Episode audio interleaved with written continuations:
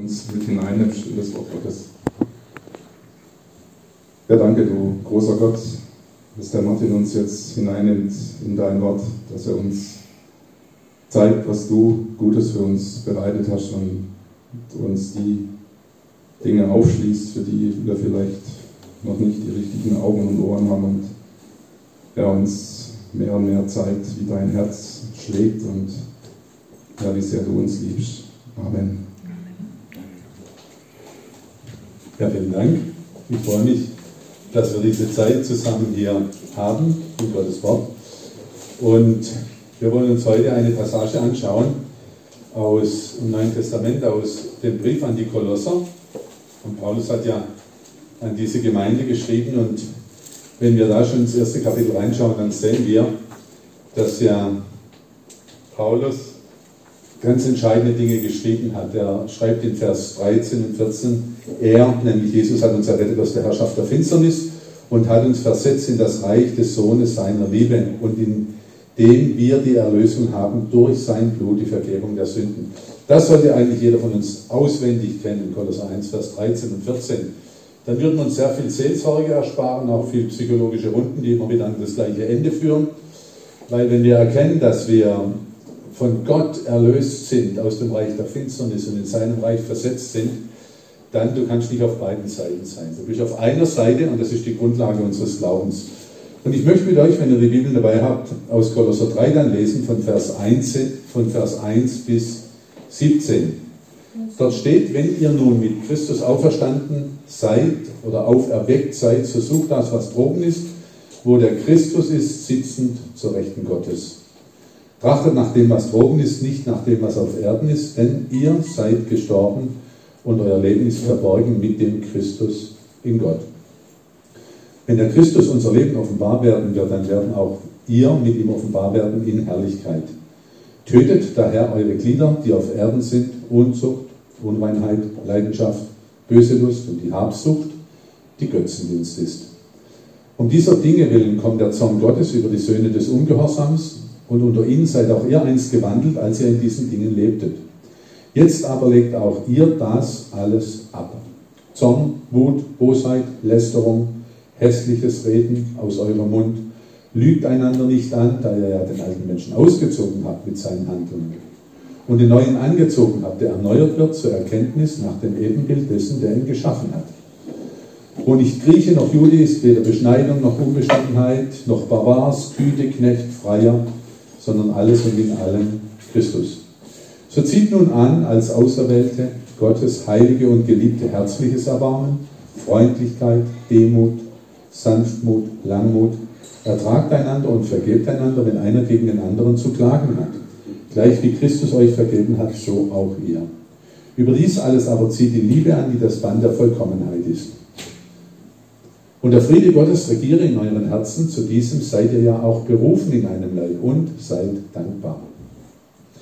Lasst das Wort des Christus reichlich in euch wohnen in aller Weisheit, lehrt und ermahnt einander und singt mit Psalmen und Lobgesängen und geistlichen Liedern dem Herrn lieblich in euren Herzen.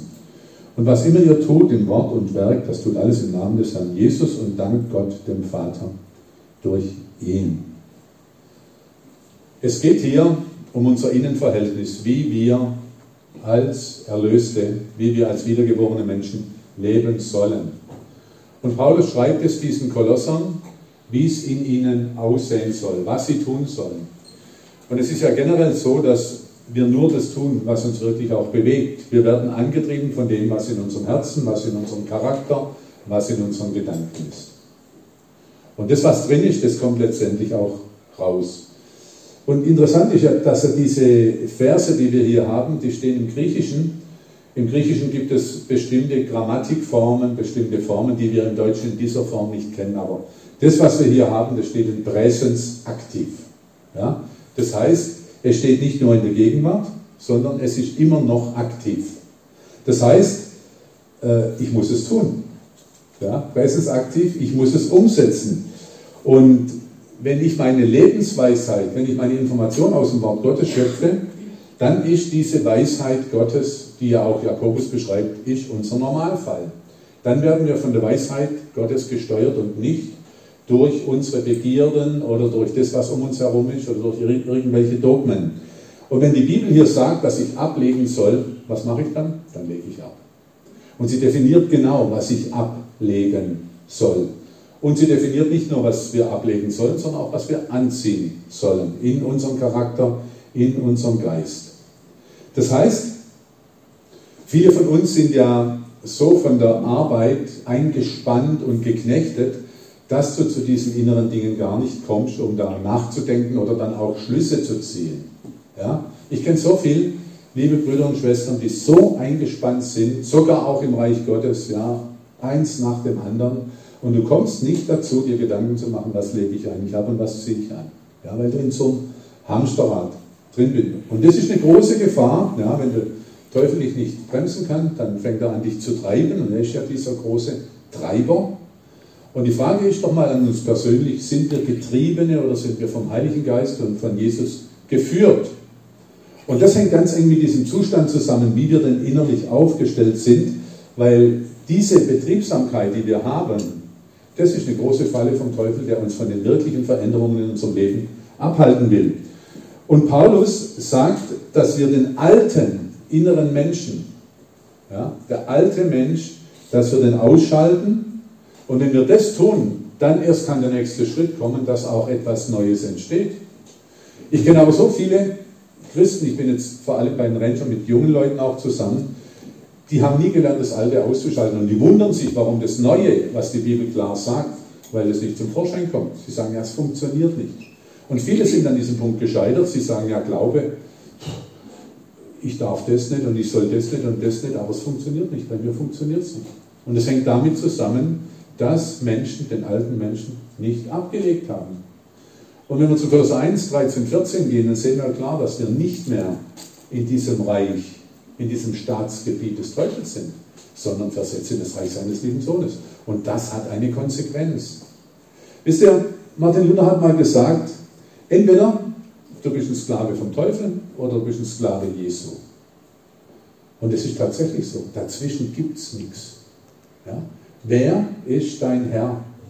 Und du kannst auch humanistisch oder sehr religiös oder gemeindemäßig orientiert sein, aber wenn Jesus nicht dein Herr ist, dann hast du einen Herr. Ja, wenn, du dein, wenn du den Reisepass und deine Dokumente deines alten Lebens nicht zerstört hast und diesem neuen Leben bist, dann bist du noch im alten Leben. Das, die Problematik ist bei vielen Christen, dass sie solche Grenzgänger sind. Ja. Am Wochenende sind sie hier, aber wenn der Montag und der Dienstag kommt, dann gehen sie wieder in das alte Reich ihres alten Menschen rüber. Und Paulus sagt, dass hier ja auch im Griechischen steht, verwandt einander. Dieses verwandt einander, wir haben, wir haben ca. 80 Begriffe, wie wir miteinander umgehen sollen. Und eins davon ist Parakaleo, wir sollen einander ermahnen, ermuntern, aufbauen, aber auch verwarnen. Der Hebräerbrief, der schreibt insgesamt sieben Warnungen an Christen, wo er sagt, da müsst ihr aufpassen. Ja? Habt Acht, passt auf, dass ihr das nicht tut. Also es gibt auch die Warnung und wenn wir das ernst nehmen, dann sehen wir, wie der Weg ist aus dieser Misere raus, aus dieser innerlichen Misere. Wir sind ja keine frömmlerischen Leute, aber unser innerer Mensch, der hat einen Kampfrichter, der hat ein Gewissen, der hat etwas, was von Gott uns geschenkt ist. Wenn wir wiedergeboren sind, Freunde, dann haben wir den Heiligen Geist. Mit der Wiedergeburt empfangen wir den Heiligen Geist. Und dann haben wir auch das ganze Paket, was wir brauchen, wie Epheser 1 sagt. Ja? Wir sind gesegnet mit jedem geistlichen Segen in der Himmelswelt. Ich habe jetzt als Pastor, habe ich mir abgewöhnt, am Ende des Gottesdienstes um den Segen zu bitten. Ja? Weil wir haben alles. Aber dann lass uns mal anfangen, das zu tun, das zu glauben, das umzusetzen. Wir sind gesegnet mit dem geistigen Segen der Himmelswelt. Ja? Und äh, dann, äh, dann brauche ich nicht noch den aaronitischen Segen ganz, äh, ganz langsam und ganz tief danach noch sprechen. Ja? Man kann das machen, aber das geht ja schon wieder in Richtung, ich tue etwas, dass es so stimmt. Entscheidend ist, was unser Herz sagt. Und das erfordert eine Grundsatzeinstellung. Freunde, es gibt eine Grundsatzeinstellung, wenn wir aus dem Reich der Finsternis errettet sind durch das Blut Jesu in das Reich seines lieben Sohnes. Dann brauchen wir eine Grundsatzeinstellung. Und diese Grundsatzeinstellung heißt, ich trenne mich von der Sünde. Und das ist eine Grundsatzentscheidung, die muss man einmal treffen. Das heißt, die muss radikal und konsequent sein. Alles andere, was dann kommt, ist ein Prozess. Ja? Weil, wenn du diese Grundeinstellung hast, ich habe mich von der Sünde getrennt und du merkst, ah, ich, das klappt nicht so und ich komme immer mal wieder in diese Anfechtung, ich komme immer wieder zurück. Die Frage ist, hast du die Grundsatzeinstellung getroffen? Alles andere ist dann ein Werdegang, ist ein Prozess, der dann erfolgt, wenn wir mit Jesus gehen. Und die meisten Menschen haben nie eine Grundsatzeinstellung gegen die Sünde getroffen. Die spielen immer noch ein bisschen mit und haben ihre dunklen Ecke, ihre dunklen Räume, wo sie sagen, ja, Jesus nachfolgen ist gut, aber da und da, na, da klappt es halt nicht. Ja, und du bist hier in diesem Bereich nicht konsequent, weil du keine Entscheidung getroffen hast. Und deshalb laufen auch viele Christen im Kreis und kommen immer wieder an der gleichen Stelle rum. Es ist kein geistiges Wachstum vorhanden, weil sie eben bestimmte Dinge nicht entschieden haben in ihrem Leben. Paulus sagt jetzt aber, habt ihr all dieses abgelegt. Ihr habt es abgelegt, es gibt kein Zurück. Ja? Wenn ein Schweizer oder ein Franzose oder jemand aus Ungarn oder aus Slowenien wenn der seine Personalien alle abgibt und nach Amerika geht, ja, dann ist er zwar geboren dort, aber jetzt ist er Amerikaner. Es gibt auch doppelte und das ist das Problem oft. Aber du kannst nicht gleichzeitig im Reich der Finsternis sein und im Reich des Lichts. Das funktioniert nicht. Das heißt, ihr habt den neuen Menschen angezogen, sagt Paulus hier. Ihr habt ausgezogen und ihr habt angezogen. Und der wird erneuert zur Erkenntnis, also eine andere Denkweise und zum Ebenbild dessen, der ihn geschaffen hat. Und dann sagt er, es gibt da hier nicht Grieche, es gibt nicht Jude, es gibt nicht Barbar, es gibt nicht Skyde, es gibt nicht Knecht, nicht Freier, ja, Barbaren. Das waren die Ungebildeten, die haben auch so gesprochen in Griechenland, ja, die haben, das waren die Barbaren, ja, die Skythen, ist interessant, wer sind die Skythen? Das sind die Ukrainer. Ja, die Skythen waren wildes Reitervolk aus dem Nordosten, damals aus Asien, und heute würde man sagen, das sind die Ukrainer. Ja, so viel am Rande. Das heißt, dann sagt er, ertragt einander. Also wir in der Gemeinde sollen ein Verhältnis zueinander haben, wo wir auch tragen können. Und Freunde, das kann ich nur, wenn ich den alten Menschen abgelegt habe, wenn diese Grundsatzentscheidung getroffen ist. Dann schaffe ich das, auch Dinge zu ertragen, zu sagen, das lassen wir mal stehen und nicht gleich auszuflippen. Das heißt, wie Christus uns vergeben hat, so muss ich auch euch vergeben. Und hier fängt dann an, eine biblische Gemeindekultur Fuß zu fassen, weil in diesem Prozess, und sind wir doch ehrlich, es ist ein Prozess. Ja? Wenn ich wiedergeboren werde, dann beginnt dieser Prozess, so wie bei einem kleinen Kind, das ja natürlich in den ersten Monaten auch nicht selber essen kann oder selber auf Toilette gehen kann. Es ist ein Prozess, ein Wachstumsprozess. Und in diesem Wachstumsprozess ist es ganz entscheidend, dass ich jeden Tag die richtigen Dinge tue. Ja? Also Beispiel von mir persönlich, ich gehe jeden Tag mehrfach zum Kreuz. Ja, was ist das Kreuz? Das Kreuz ist nicht irgendwas, was man am Hals trägt, sondern das Kreuz ist ein Folterinstrument, ist ein Tötungsinstrument. Und ich bringe meinen alten Menschen ans Kreuz und sage, der alte Martin Seiler, der ist mit Christus gekreuzigt. Ich bin mit ihm auferstanden, ich bin mit geheiligt, ich bin mit in diesem neuen Reich und so möchte ich auch leben. Und das tue ich mehrfach. Wenn Sünde passiert, ja, wenn ich was Blödes denke oder was Blödes sage oder in meiner Handlung was mache, was mache ich? Ich gehe zum Kreuz, ich bitte durch das Blut Jesu um Vergebung. Und das ist ein Prozess, ja, der nicht Samstag, Sonntags erfolgt, weil man hier sauber und anständig sitzt und auch gut aussieht, aber in dein Herz sieht ja auch niemand. Ja, niemand sieht in dein Herz außer Gott. Und es ist auch eine biblische Verheißung. Wir haben keine Verheißung, jemandem ins Herz zu senden. Das dürfen wir gar nicht. Können wir auch nicht. Ja? Aber Jesus sagt, an den Früchten wird man es erkennen. Und mittelfristig oder langfristig wird man an deiner Frucht sehen, was steckt dahinter. Was ist denn tatsächlich drin? Es kommt immer raus, was drin ist. Und dieser Friede Gottes, dieser Kampfrichter in unserem Herzen, der entscheidet. Und wenn du ein Gewissen hast, was nicht totgetrampelt ist, dann weißt du, wenn du was falsch gemacht hast. Ja? Die Männer, die wissen, wenn sie mit ihrer Frau falsch umgegangen sind, wenn sie was Hartes gesagt haben oder wenn sie sie geschnitten haben, dass sie da still sind und bockig. Die Männer, die wissen das. Ich kann das nicht für die Frauen sprechen, das müssen die Frauen selber wissen. Aber wir spüren ja das. Und dieser Kampfrichter in unserem Herzen, auch der Heilige Geist, der ja in uns wohnt, der sagt uns, du, so geht's nicht. Was mache ich? Ich reinige mich durch das Blut Jesu und bin wieder auf Kurs. Und das ist ein Prozess, der jeden Tag mehrfach erfolgt. Viele Christen lassen sich da vom Teufel belügen, weil sie sagen, ja, ja, ist wieder Sonntag oder ich muss wieder Ranger machen und so, da muss ich gucken, dass ich irgendwie in Ordnung komme. Nein, ich habe angefangen, jeden Tag mehrfach mich im Blut Jesu zu reinigen und ich bin dann klar. Das heißt, wie soll denn das dann nach außen gehen in der Gesellschaft, in der Familie? Das ist ja etwas, was dich ganz persönlich betrifft und ist etwas, was dich und den Herrn Jesus betrifft. Und meine Frau, die kann mir da vielleicht dabei helfen, sie kann es aber nicht machen. Und ich kann ihr auch helfen dabei, aber ich kann es nicht machen. Sie muss es selber machen. Und das ist jetzt erstens diese Grundsatzentscheidung gegen die Sünde und dann diesen Prozess, den ich jeden Tag auch im Gebet beginne, dass ich sage, Herr Jesus, du bist mein Herr, ich unterordne mich dir, ich folge dir. Bitte zeig mir durch die Weisheit, die du mir gibst, was heute zu tun ist. Gib du mir Gelegenheit, ein Zeugnis zu sein in der Gesellschaft und hilf mir, dass ich durch den Heiligen Geist ein richtig starkes Zeugnis heute bin für dich. Und so geht es los. Ja? Morgen früh wieder und dann bin ich gestärkt und kann so in den Tag gehen. Wenn ich dann erkenne, dass der Zeitgeist kommt von außen, und ihr wisst, was der Zeitgeist ist in dieser Zeit, der sich sehr, sehr, sehr, sehr schnell und rapide in eine ganz dunkle Richtung bewegt, dieser Zeitgeist. Ja? Dinge, die noch vor 20, 30 Jahren überhaupt keine Frage waren, die sind halt alle auf den Kopf gestellt. Und Leute sitzen in Irland im Gefängnis, weil sie einfach nicht gendermäßig gesprochen haben. Und das wird bei uns auch kommen. Aber sagt die Bibel, Gott schuf den Menschen als Mann und als Frau. Punkt. Das ist unser Zeugnis. Und wenn der Zeitgeist kommt, dann trenne ich mich vom Zeitgeist. Der Zeitgeist will mich beeinflussen. Über die Nachrichten, über die Medien, über die ganzen Kanäle. Du wirst einfach mit Sorgen belastet. Du denkst, wie soll es weitergehen mit der Inflation? Wie soll es weitergehen mit der Politik? Wie soll es weitergehen äh, mit, mit diesem Konflikt? Ja, das sind alles solche Dinge. Und wo fliehe ich mich hin? Ich gehe zu Jesus und bei ihm bin ich geborgen.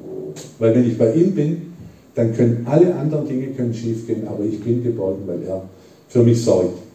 Jetzt, wie gelingt denn das, nach außen ein Zeugnis zu sein? Wir haben jetzt über die inneren Dinge gesprochen, lass uns mal nach außen sprechen, äh, wie das gelingen kann, dass ich ein Zeugnis bin.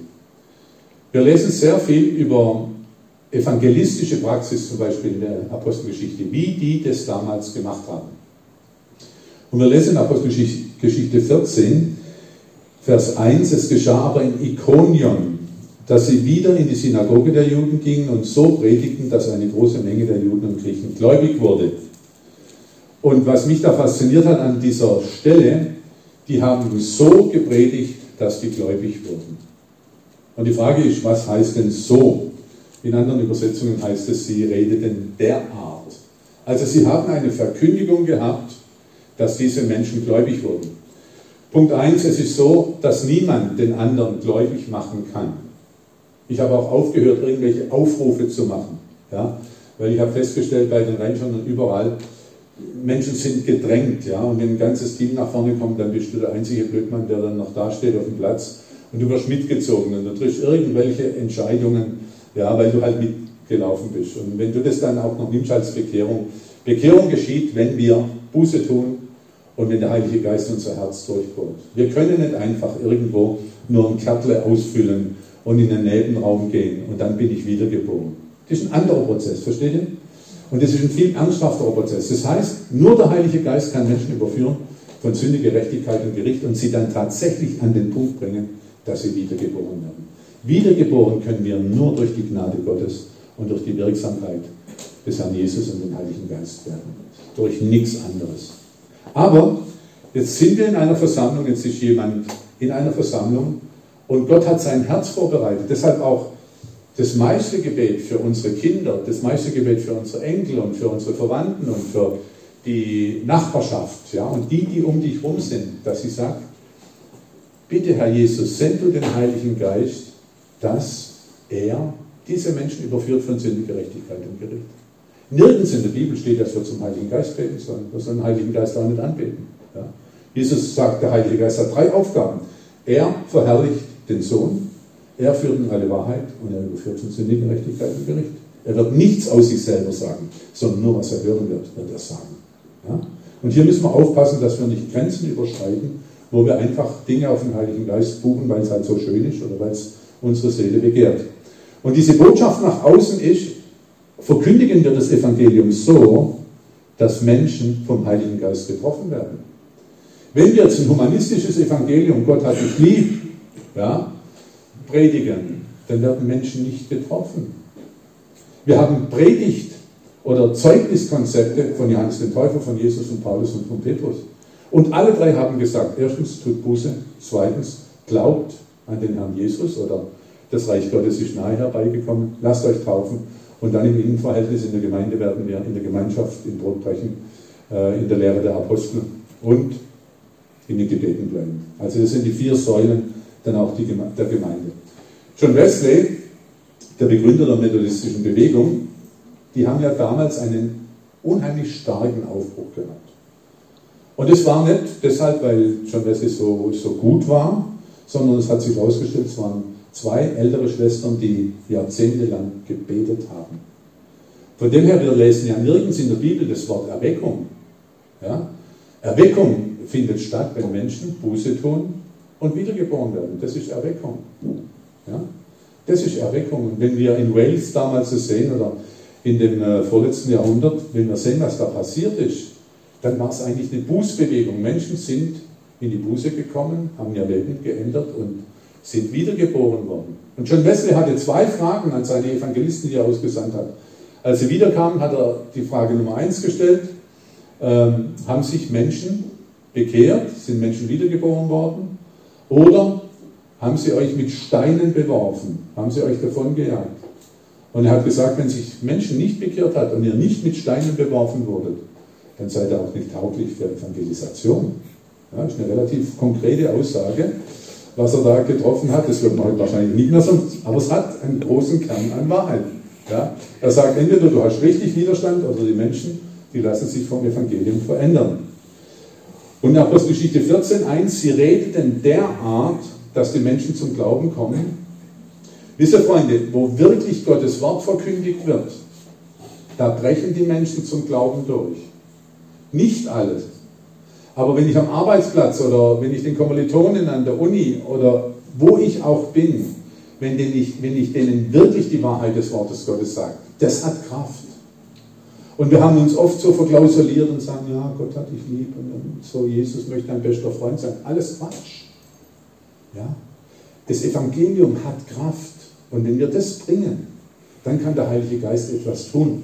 Und wir sehen das, sie äh, predigen derart oder reden derart. Und Paulus sagt ja auch im 1. Korintherbrief, mein Wort und meine Predigt geschahen nicht mit überredenden Worten und nicht mit menschlicher Weisheit, sondern in Erweisung des Geistes und der Kraft damit euer Glaube nicht auf Menschenweisheit, sondern auf Gottes Kraft beruhe. Das heißt, wir predigen Klartext. Wir predigen auch, dass Menschen ohne Jesus verloren sind. Und das ist ja heute etwas, was der Teufel unbedingt aus dem, aus dem Gespräch rausziehen will. Ja? Die sagen dann, ja, wäre schon gut, wenn du Jesus kennenlernen würdest. Nee, Menschen ohne Jesus sind verloren. Johannes 14, Vers 6 sagt ganz deutlich, ich bin der Weg, die Wahrheit und das Leben. Niemand kommt zum Vater, denn durch mich. Das heißt, es gibt überhaupt keine Möglichkeit für irgendeinen Menschen, errettet zu werden, außer durch Jesus Christus. Ob das ein Hindu oder ein Muslim oder ein Buddhist ist, oder ein Esoteriker oder ein Humanist, oder jemand, der Kardinal ist in einer großen Kirche, aber nicht wiedergeboren ist, auch er wird verloren gehen. Versteht ihr? Und diese Konsequenz, das muss ein Teil unserer Verkündigung sein, dass Menschen erkennen, ich bin ohne Jesus Christus verloren. Es ist interessant, wenn wir den Vers auseinandernehmen, Johannes 14, 6, wo Jesus sagt, niemand kommt zum Vater denn durch mich. Jesus weist ja auch auf den Vater hin, er sagt, niemand kann zu Gott kommen, außer durch Jesus Christus. Ja, er sagt auch, niemand hat den Vater gesehen. Deshalb bin ich sehr kritisch, wenn Leute berichten, sie sind mal wieder auf den Schoß des Vaters gehüpft die Bibel sagt was ganz anderes. Die Bibel sagt, Gott wohnt in einem unnahbaren Licht. Und niemand hat Gott je gesehen, außer der Sohn. Der hat Kunde von ihm gegeben.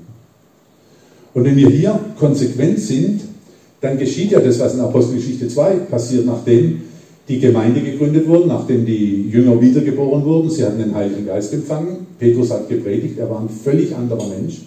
Ja, wenn wir die, äh, die Petrus-Predigt aus Apostelgeschichte 2 anschauen.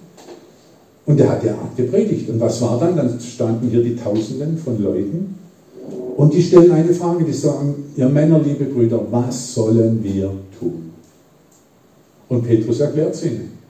Er sagt, tut Buße, glaubt an den Namen des, des Herrn Jesus und lasst euch taufen. Ja, er gibt ihnen das Programm und es ist nicht notwendig, dass wir bei vielen Dingen Geburtshelfer sind. Der Heilige Geist tut es. Wir können den Menschen dann erklären, wie es weitergeht. Aber die Wiedergeburt, die können wir nicht erzwingen. Ja? Dass, wir, dass wir da Leute mitnehmen und sagen, das wäre doch auch schön für dich. Nee, die Leute werden selber von, vom Heiligen Geist getroffen und die fragen, was sollen wir tun? Und dann geben wir Antwort. Und dann sagt der Paulus, er sagt, das Wort vom Kreuz ist eine Torheit, also eine Dummheit für die, die verloren werden. Für uns aber, die wir selig werden, ist es eine Gotteskraft. Das heißt, das Evangelium von Jesus Christus hat immer Entscheidungscharakter. Und wenn du dann nachher rausläufst aus diesem Raum, dann arbeitet ja der Heilige Geist an dir, wenn du willst.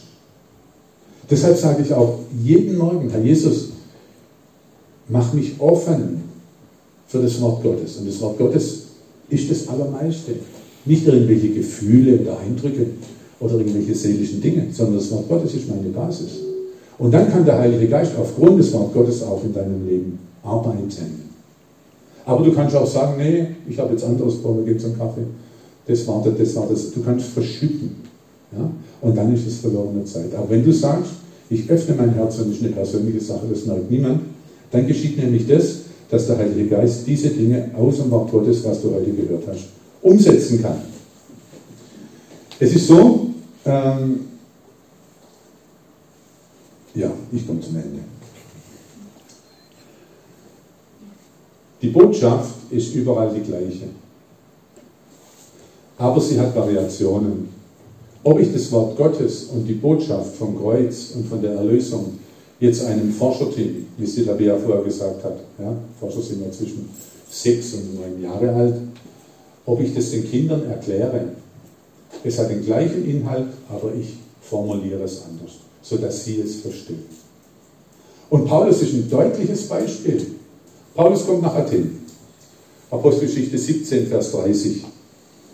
Und was macht er? Er sieht da die ganzen Götzen, er sieht die Altäre, er sieht die Götterbilder ja, von Zeus bis ja, die, die, die ganzen griechische äh, Götterkult. Und dann trifft er sich ja mit denen und die sagen, oh, da ist ein neuer. Und äh, was will wohl dieser Schwätzer sagen? Wenn du das griechische Wort mal analysierst für Schwätzer, dann kann das auf Deutsch auch Blödmann oder, oder Schwachkopf oder so heißen. Ja? Das ist der Hintergrund. Die waren interessiert. Athen war das Intellekte weltliche Zentrum der damaligen Zeit. Das war Athen. Ja? Rom war die Macht, Athen war intellektuell. Und dann sagt Petrus, äh, sagt Paulus, also ihr lieben Leute, ich bin da durch die Straßen gegangen, dann sehe ich den Altar, den unbekannten Gott. Und den hatten die gemacht, weil da gab es öfters Erdbeben und die wussten nicht, woher kommen die Strafen. Haben sie gesagt, gut, dann sichern wir uns auch mal hier aber als einen Gott, den wir nicht kennen. Und haben das dann gebaut, den unbekannten Gott. Und äh, dann kommt Paulus und sagt, ich möchte euch was darüber sagen, wer der unbekannte Gott ist. Und dann erklärt er ihnen, ein Gott, der die Erde erschaffen hat und der das alles so gemacht hat. Er sagt es ja dann auch in Römer 1, ja, man kann es erkennen an dem, was draußen ist. Wenn du dir den Herbstwald anschaust, wenn du siehst, wie der Schmetterling schlüpft, oder wenn du die Geburt eines Kindes siehst, oder allein ein Kind, ja, wenn es aufwächst, das ist so wunderschön und du weißt, nur ein Dummkopf kann hier an Evolution glauben. Wisst ihr, was Evolution ist? Evolution ist, wenn Menschen sich nicht vor einem Gott verantworten wollen. Dann gibt es Evolution. Ja? Aber sobald ein Mensch glaubt, dass da ein Schöpfer ist, dann weiß er ja, oh, da ist jemand, der ist größer als ich und da muss ich einmal Antwort geben. Ja? Aber Evolution ist der Umweg dass du dich nicht verantworten musst. Du als Mensch bist im Mittelpunkt.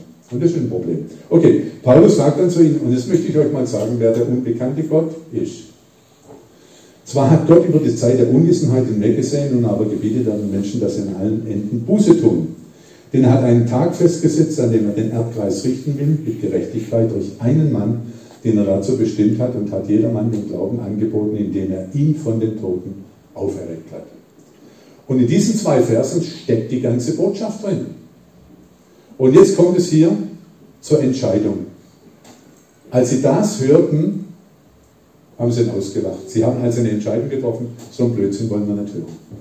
Das Kreuz vom, die Botschaft vom Kreuz ist eine Torheit denen, die sich dagegen sperren, die aber ein offenes Herz haben, die nehmen es an. Aber Paulus hat überall die gleiche Botschaft verkündigt. Nur hier hat er es den Intellektuellen in Athen auf ihre verständliche Art und Weise verkündigt. Und deshalb ist es entscheidend, wenn du jetzt morgen wieder in den Alltag gehst in deine Firma, dass wir den Menschen auf die Art und Weise begegnen mit der Botschaft. Die Botschaft hat sich nie verändert und verändert du auch die Botschaft nicht. Aber was du machen kannst, du kannst bitten, dass Gott dir Weisheit gibt, die richtigen Worte mit den richtigen Menschen, die offen sind, das zu teilen. Und sei nicht sparsam. Jesus spricht vom vierfachen Ackerfeld. Und Jesus spricht auch darüber, er sagt, hey, da ist etliches auf die Steinige gefallen, etliches unter die Dornen, etliches ans Weg. Aber etliches nämlich das vierte Viertel ist auch auf den guten Boden gefallen. Und nicht jedes Zeugnis, nicht überall, wo du denkst, die sind offen, kommt zum, zum Wachsen. Aber etliches. Und diese Chance, die sollten wir ergreifen. Aber nochmal zurück, du bist errettet aus dem Reich der Finsternis, durch das Blut Jesu versetzt in das Reich seines lieben Sohnes. Das Innenverhältnis macht erst die Türe auf für das Außenverhältnis. Wenn es in dir nicht grundlegend stimmt und du keine Entscheidung getroffen hast gegen die Sünde und nicht in diesem Prozess bist, Jesus nachzufolgen, Paulus sagt, ich bin ein Sklave Jesus Christus. Doulos, ja, ein Hingegebener. Und dann ist es möglich, dass wir nach außen hin gute Frucht bringen. Das wünsche ich euch. Danke für eure Aufmerksamkeit.